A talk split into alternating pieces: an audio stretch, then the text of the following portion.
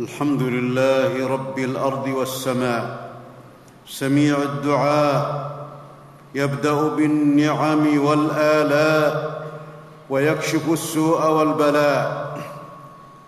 أحمد ربي وأشكره وأتوب إليه وأستغفره وأشهد أن لا إله إلا الله وحده لا شريك له ذو العزة والكبرياء. وأشهد أن نبينا وسيدنا محمدا عبده ورسوله المبعوث بالشريعة التامة الغراء. اللهم صل وسلم وبارك على عبدك ورسولك محمد وعلى آله وصحبه السابقين إلى كل عمل مبرور وسعي مشكور. أما بعد فاتقوا الله حق تقواه. فمن تمسك بالتقوى جمع الله له الخير في دنياه وأخراه ومن جانب التقوى شقي في عواقب أموره وإن أقبلت عليه دنياه. أيها المسلمون أيها المسلمون لقد قدر الله أسباب كل خير وسعادة في الدنيا والآخرة. وقدر أسباب كل شر في الدارين. فمن أخذ بأسباب الخير والفلاح ضمن الله له صلاح دنياه وكان له في الآخرة أحسن العاقبة. مخلدا في جنات النعيم فائزا برضوان الرب الرحيم. قال الله تعالى هل جزاء الإحسان إلا الإحسان؟ ومن عمل بأسباب الشر حصد جزاء عمله شرا في حياته وبعد مماته. قال الله تعالى ليس بأمانيكم ولا أماني أهل الكتاب. من يعمل سوءا يجز به ولا يجد له من دون الله وليا ولا نصيرا. ألا وإن من أسباب الصلاح والإصلاح والفلاح وتتابع الخيرات وصرف النوازل والعقوبات ورفع المصائب ورفع المصائب الواقعه والكربات والكربات. إن من أسباب ذلك الدعاء بإخلاص وحضور قلب وإلحاح فالرب جل وعلا يحب الدعاء ويأمر به. والدعاء ينفع مما نزل ومما لم ينزل. قال الله تعالى وقال ربكم ادعوني أستجب لكم. إن الذين يستكبرون عن عبادتي سيدخلون جهنم داخرين. والدعاء هو العبادة. والدعاء هو العبادة. كما في حديث النعمان بن بشير عن النبي صلى الله عليه وسلم قال الدعاء هو العبادة. رواه أبو داود والترمذي وقال حديث حسن صحيح. وعن أبي هريرة رضي الله عنه قال قال رسول الله صلى الله عليه وسلم ليس شيء أكرم على الله من الدعاء. رواه الترمذي وابن حبان في صحيحه. والحاكم وقال صحيح الإسناد. والدعاء والدعاء مرغب فيه في كل وقت. فهو عبادة يثيب عليها الرب أعظم الثواب وهو محقق للمطالب كلها الخاصة والعامة الدينية والدنيوية في الحياة وبعد الممات. ولمنافع ولمنافع الدعاء العظيمة شرعه الله في العبادات المفروضة وجوبا أو استحبابا رحمة من ربنا سبحانه وسبحانه وتعالى وتكرما وتفضلا لنعمل بهذا السبب الذي علمنا الله إياه. ولو لم يعلمنا ولو لم يعلمنا الدعاء لم تهتد إليه عقولنا. قال الله تعالى وعلمتم ما لم تعلموا أنتم ولا آباؤكم. فلله الحمد حمدا كثيرا طيبا مباركا فيه. كما يحب ربنا ويرضى. وتشتد وتشتد الحاجة إلى الدعاء دائما خاصة في هذا العصر مع تظاهر الفتن وكثرتها وحلول الكوارث المدمرة ونزول الكربات بالمسلمين وظهور الفرق وظهور الفرق المبتدعة التي التي تفرق صف المسلمين وتستحل الدماء وتستحل الدماء والأموال المعصومة وتسعى إلى الفوضى والتخريب والإفساد في الأرض وتجفو وتجفو العلم وأهله وتفتي بالجهل والضلال ومع تمالؤ أعداء الإسلام عليه وتآمرهم على أهل الإيمان والتخاذل والفرقة والاختلاف بين المسلمين ومع الأضرار التي لحقت بكل فرد مسلم أخرج من دياره بظلم ومسه الضر وتعسرت حوائجه وضاقت عليه الأرض بما رحبت.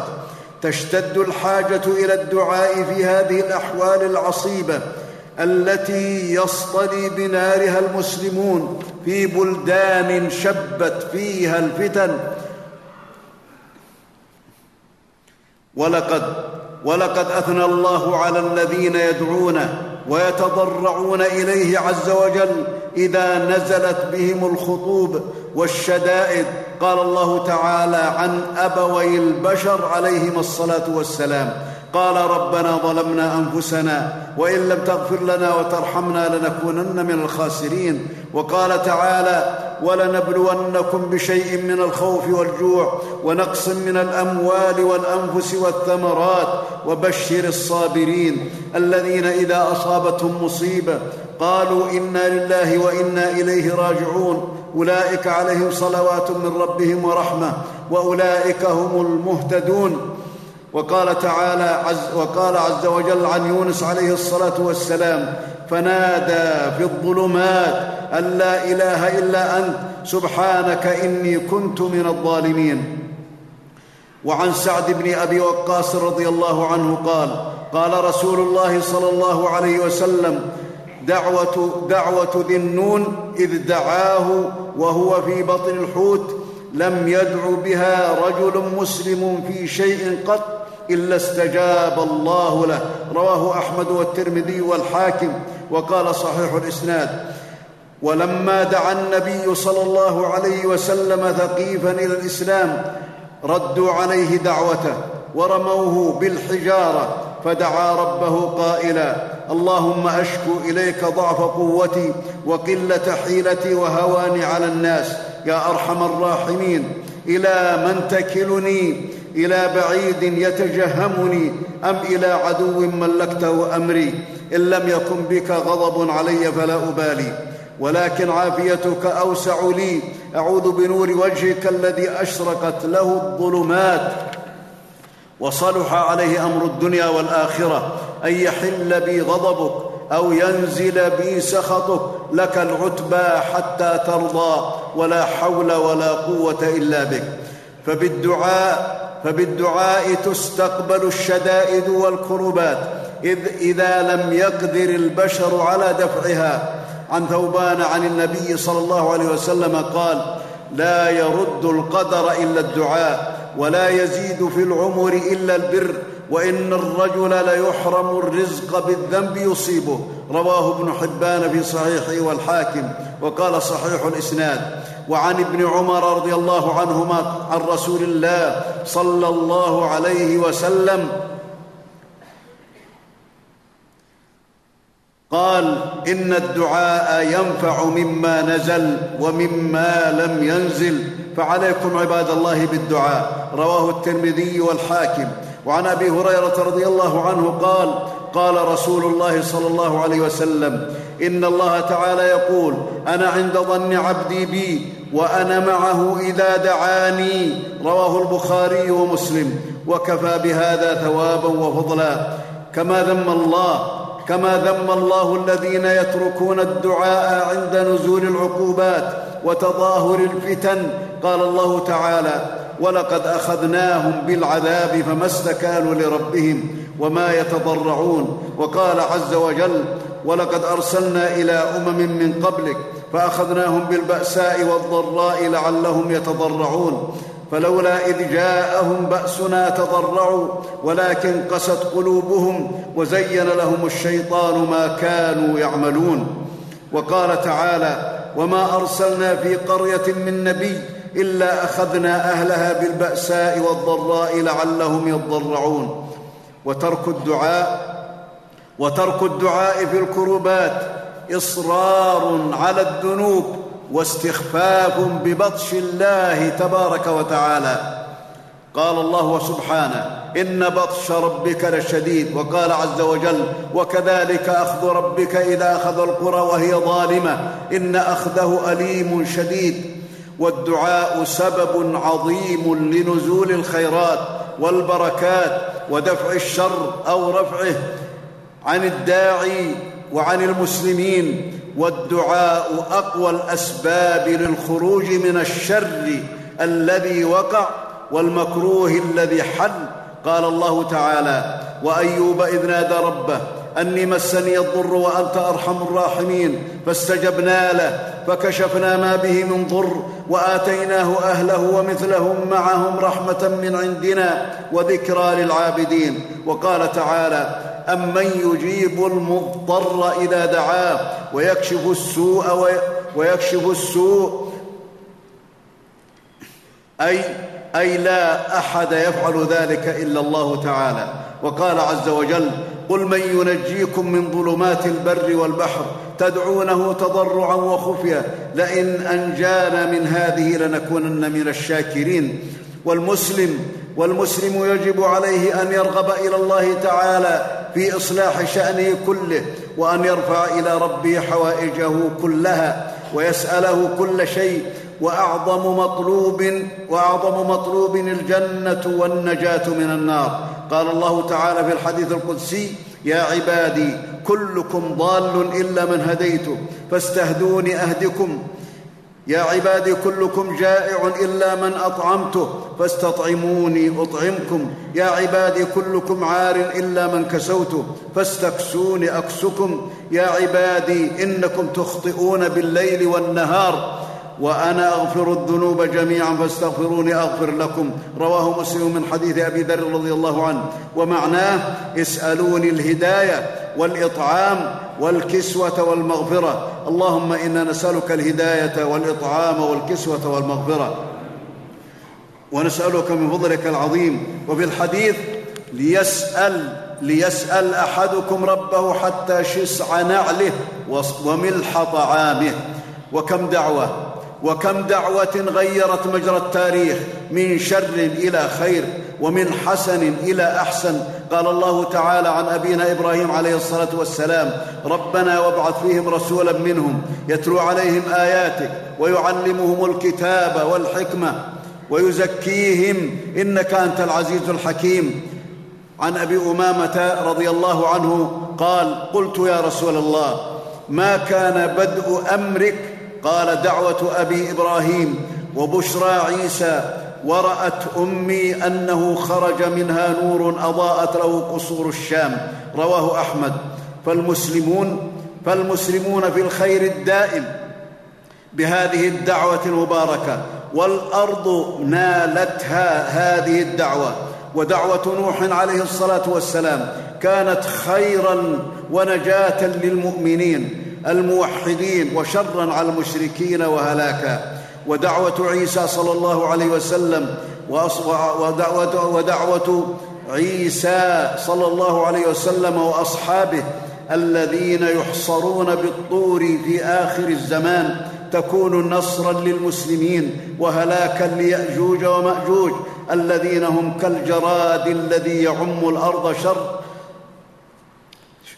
كالجراد الذي يعم الأرض شرا وهم شر الخلق. وأشدهم فسادا وطغيانا وجبروتا. وفي حديث النواس بن سمعان رضي الله عنه بعد قتل عيسى للمسيح الدجال إذ أوحى الله إذ أوحى الله تعالى إلى عيسى صلى الله عليه وسلم أني قد أخرجت عبادا لي لا يداني لأحد بقتالهم أي لا طاقة لأحد بهم فحرز عبادي إلى الطور. ويبعث الله يأجوج ومأجوج وهم من كل حدب ينسلون فيمر أوائلهم على بحيرة طبريه فيشربون ما فيها من ماء ويمر آخرهم فيقولون لقد كان بهذه مرة ما ويحصر نبي الله عيسى صلى الله عليه وسلم وأصحابه حتى يكون رأس الثور لأحدهم خيرا من مائه دينار لأحدكم اليوم فيرغب نبي الله عيسى وأصحابه رضي الله عنهم إلى الله تعالى فيدعونه فيرسل الله تعالى عليهم النغف في رقابهم وهو الدود فيصبحون موتى كموت نفس واحدة ثم يهبط نبي الله عيسى وأصحابه إلى الأرض فلا يجدون في الأرض موضع شبر إلا ملأه زهمهم ونتنهم فيرغب نبي الله عيسى صلى الله عليه وسلم وأصحابه إلى الله تعالى يدعونه. فيرسل الله تعالى طيرا كأعناق البخت فتحملهم فتطرحهم حيث شاء الله تعالى. رواه مسلم. ودعاء النبي صلى الله عليه وسلم سيد البشر وأصحابه في بدر. كان نصرا للإسلام إلى الأبد وخذلانا للكفر إلى الأبد. قال الله تعالى إذ تستغيثون ربكم فاستجاب لكم. أني ممدكم بألف من الملائكة مردفين. ودعا نبي الله صلى الله عليه وسلم وألح في الدعاء ببدر حتى سقط رداؤه.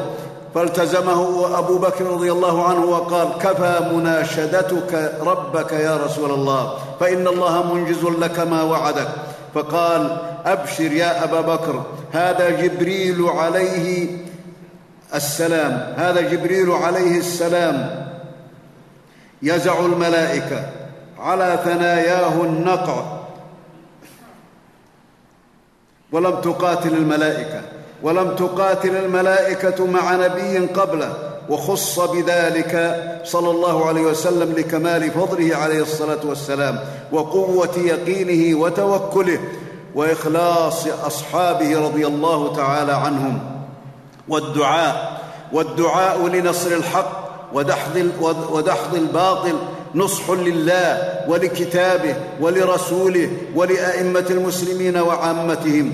فلا يزهد في الدعاء ولا يهجره إلا من أضاع حظ نفسه في الدنيا والآخرة وأضاع ما يجب عليه للإسلام والمسلمين. وفي الحديث من لم يهتم بأمر المسلمين فليس منهم.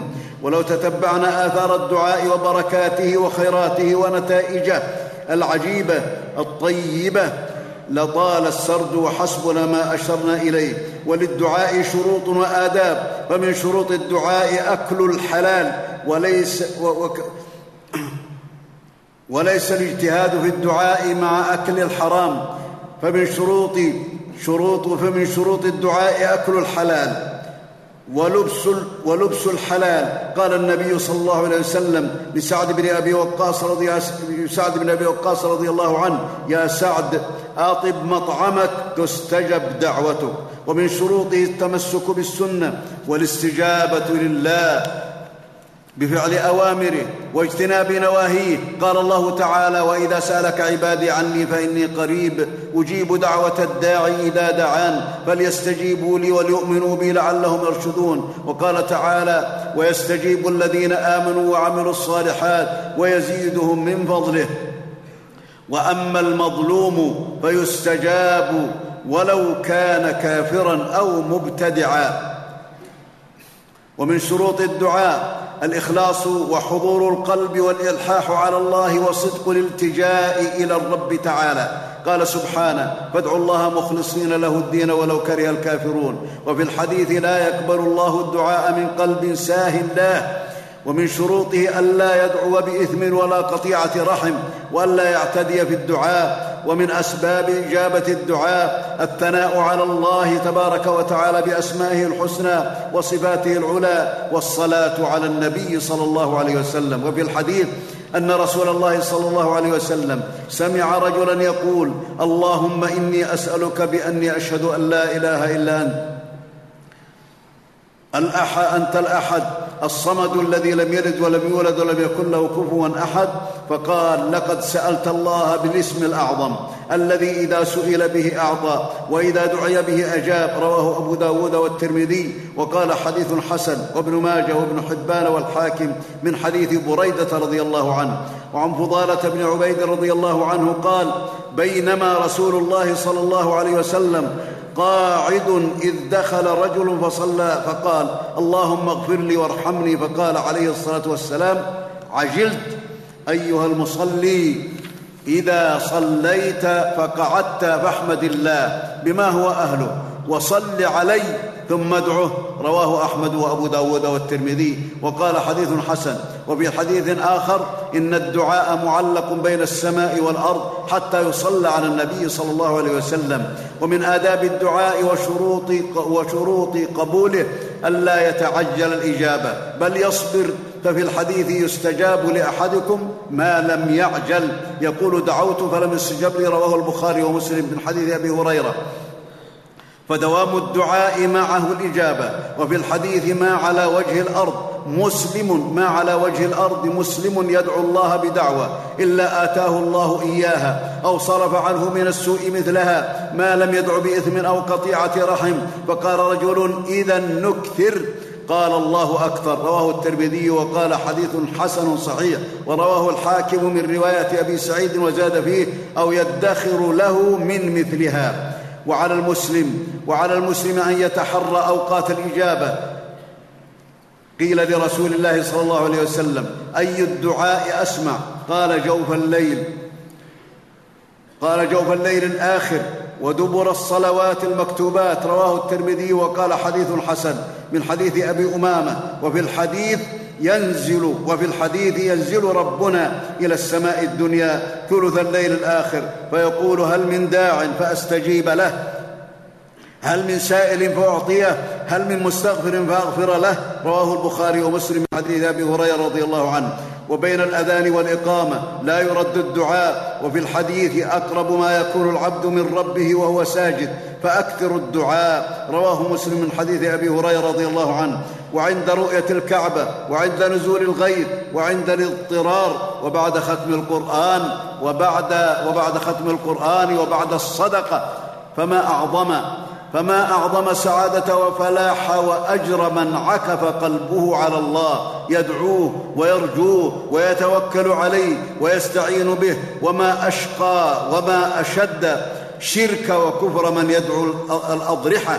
وما أشد وما أك وما أشقى وما أشد شرك وكفر من يدعو الأضرحة والقبور أو يستغيث بالأنبياء عليهم الصلاة والسلام أو الأولياء أو يدعوهم من دون الله تعالى أو يرفع حاجاته لملك مقرب أو نبي مرسل فإن الأنبياء عليهم الصلاة والسلام جاءوا لدعوة الناس أن يخصوا الله تعالى بالدعاء ويفردوه وحده بالعبادة والأولياء أمرنا بالعمل بمثل عملهم وبمحبتهم ونهينا عن دعائهم. قال الله تعالى وأن المساجد لله فلا تدعوا مع الله أحدا. وقال تعالى قل إنما أدعو ربي ولا أشرك به أحدا. والغائب والغائب والموتى لا يستجيب أحد منهم الدعاء لأن الدعاء لا يقدر على إجابته إلا الله عز وجل. قال سبحانه له دعوة الحق والذين يدعون من دونه لا يستجيبون لهم بشيء إلا كباسط كفيه إلى الماء ليبلغ فاه وما هو ببالغه وما دعاء الكافرين إلا في ضلال. وقال تعالى ومن أضل ممن يدعو من دون الله من لا يستجيب له إلى يوم القيامة. وهم عن دعائهم غافلون. وإذا حشر الناس كانوا لهم أعداء وكانوا بعبادتهم كافرين. وقال تعالى يخبر عن أفعاله يولج الليل في النهار ويولج النهار في الليل وسخر الشمس والقمر. كل يجري لأجل مسمى. ذلكم الله ربكم له الملك والذين تدعون من دونه ما يملكون من قطمير. إن تدعوهم لا يسمعوا دعاءكم ولو سمعوا ما استجابوا لكم ويوم القيامة يكفرون بشرككم ولا ينبئك مثل خبير. ولم يأذن الله في دعوة أحد من دونه مهما كان مقربا. قال الله تعالى وقال المسيح يا بني إسرائيل اعبدوا الله ربي وربكم إنه من يشرك بالله فقد حرم الله عليه الجنة ومأواه النار وما للظالمين من أنصار وقال سبحانه ولا يأمركم أن تتخذوا الملائكة والنبيين أربابا أيأمركم بالكفر بعد إذ أنتم مسلمون؟ وفي الحديث من مات وهو يدعو من دون الله ندا دخل النار رواه البخاري من حديث ابن مسعود. أيها المسلم ها أيها المسلم هذا كتاب الله تعالى واحاديث رسوله صلى الله عليه وسلم تبين لك أن الدعاء هو العبادة وأنه يختص بالله عز وجل لا يصرف إلا لله تعالى فمن أشرك مع الله أحدا في الدعاء فهو مشرك شركا أكبر ولا يقلد ولا يقلد أحد في دين الله تعالى وفي الضلال والشرك فما وقع الشرك والكفر في بني آدم إلا بالتقليد واتباع الضالين. قال الله تعالى أذلك خير أم أذلك خير نزلا أم شجرة الزقوم؟ إنا جعلناها فترة للظالمين. إنها شجرة تخرج في أصل الجحيم طلعها كأنه رؤوس الشياطين. فإنهم لآكلون منها فمالئون منها البطون. ثم إن لهم علي لشوبا من حميم. ثم إن مرجعهم لإلى الجحيم. إنهم ألفوا آباءهم ضالين. فهم على آثارهم يرعون قال تعالى ادعوا ربكم تضرعا وخفية إنه لا يحب المعتدين ولا تفسدوا في الأرض بعد إصلاحها وادعوه خوفا وطمعا إن رحمة الله قريب من المحسنين. بارك الله لي ولكم في القرآن العظيم ونفعني وإياكم بما فيه من الآيات والذكر الحكيم. أقول قولي هذا وأستغفر الله لي ولكم ولسائر المسلمين فاستغفروه. الحمد لله الرحمن الرحيم العزيز الحكيم له الأسماء الحسنى والصفات العلى وأشهد أن لا إله إلا الله وحده لا شريك له العلي الأعلى وأشهد أن نبينا وسيدنا محمدا عبده ورسوله المجتبى. اللهم صل وسلم وبارك على عبدك ورسولك محمد وعلى آله وصحبه الأتقياء. أما بعد فاتقوا الله يصلح لكم الأعمال ويجعلكم من الفائزين في الحال والمآل. عباد الله كونوا إلى الله راغبين ولدعائه مداومين. فما, فما, فما خاب من دعاه ولا ولا حرم من رجاه قال الله تبارك وتعالى أنا عند ظن عبدي بي. وعن عمر رضي الله عنه وعن عمر رضي الله تعالى عنه أنه قال إني لا أحمل هم الإجابة وإنما أحمل هم الدعاء فإذا ألهمت الدعاء ضمن الله الإجابة. وكل إنسان له حاجات متجددة ومطالب في كل وقت متعددة فليسأل كل أحد ربه ما يعلمه خيرا وليدعو للمسلمين. وليدعو للمسلمين المظلومين الذين اضطهدوا في دينهم وأخرجوا من ديارهم وليستعذ بالله مما يعلمه شرا وأعظم سؤل هو رضوان الله والجنة.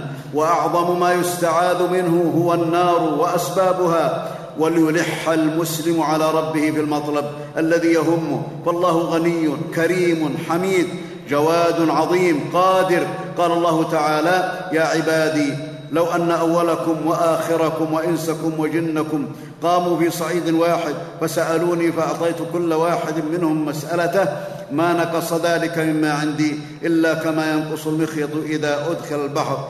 رواه رواه مسلم رواه مسلم عن أبي ذر ورواه مسلم عن أبي ذر عن الرسول صلى الله عليه وسلم يرويه حديثا قدسيا. ويستحب للمسلم أن يتخير جوامع الدعاء الوارد عن النبي صلى الله عليه وسلم كقوله كقوله تعالى ربنا آتنا في الدنيا حسنة وفي الآخرة حسنة وقنا عذاب النار. ومثل اللهم إني أسألك الجنة وما قرب إليها من قول أو عمل. وأعوذ بك من النار وما قرب إليها من قول أو عمل. عباد الله إن الله وملائكته يصلون على النبي يا أيها الذين آمنوا صلوا عليه وسلموا تسليما. وقد قال صلى الله عليه وسلم من صلى علي صلاة واحدة صلى الله عليه بها عشرا فصلوا وسلموا على سيد الأولين والآخرين وإمام المرسلين.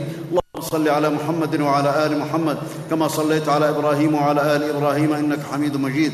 اللهم بارك على محمد وعلى آل محمد كما باركت على إبراهيم وعلى آل إبراهيم إنك حميد مجيد. وسلم تسليما كثيرا. اللهم وارض عن الصحابة أجمعين وعن الخلفاء الراشدين الأئمة المهديين أبي بكر وعمر وعثمان وعلي. وعن الصحابة أجمعين وعن التابعين ومن تبعهم بإحسان إلى يوم الدين. اللهم وارض عنا معهم بمنك وكرمك ورحمتك يا أرحم الراحمين. اللهم أعز الإسلام والمسلمين وأذل الكفر والكافرين يا رب العالمين ودمر أعداءك أعداء الدين. اللهم فقهنا في الدين. اللهم فقهنا والمسلمين في الدين. اللهم انفعنا بما علمتنا وعلمنا ما ينفعنا وزدنا علما يا رب العالمين. اللهم إنا نسألك اللهم إنا نسألك اللهم إنا نسألك المغفرة في الدنيا والآخرة. اللهم اغفر لموتانا وموتى المسلمين يا رب العالمين. اللهم اقض الدين عن مدينين واشف مرضانا ومرضى المسلمين. اللهم اشف مرضانا ومرضى المسلمين يا رب العالمين برحمتك يا أرحم الراحمين. اللهم اعذنا وذرياتنا من إبليس وشياطينه وذريته وجنوده يا رب العالمين. اللهم أعذ المسلمين من إبليس وذريته يا رب العالمين. اللهم احفظ بلادنا من كل شر ومكروه يا أكرم الأكرمين ويا أرحم الراحمين. اللهم اغفر لنا ما دن... اللهم اغفر لنا ذنوبنا ما قدمنا منها وما أخرنا برحمتك يا أرحم الراحمين. اللهم احسن عاقبتنا في الأمور كلها وأجرنا من خزي الدنيا وعذاب الآخرة. اللهم وفق اللهم وفق خادم الحرمين الشريفين لما تحب وترضى. اللهم وفقه لهداك واجعل عمله في رضاك. اللهم ارزقه الرأي السديد والعمل الرشيد. اللهم اعنه على كل خير يا رب العالمين. وانصر به دينك إنك على كل شيء قدير. اللهم وفق نائبيه لما تحب وترضى ولما فيه الخير يا رب العالمين. وأعنهما على كل خير إنك على كل شيء قدير. ربنا آتنا في الدنيا حسنة وفي الآخرة حسنة وقنا عذاب النار. عباد الله إن الله يأمر بالعدل والإحسان وإيتاء ذي القربى وينهى عن الفحشاء والمنكر والبغي. يعظكم لعلكم تذكرون.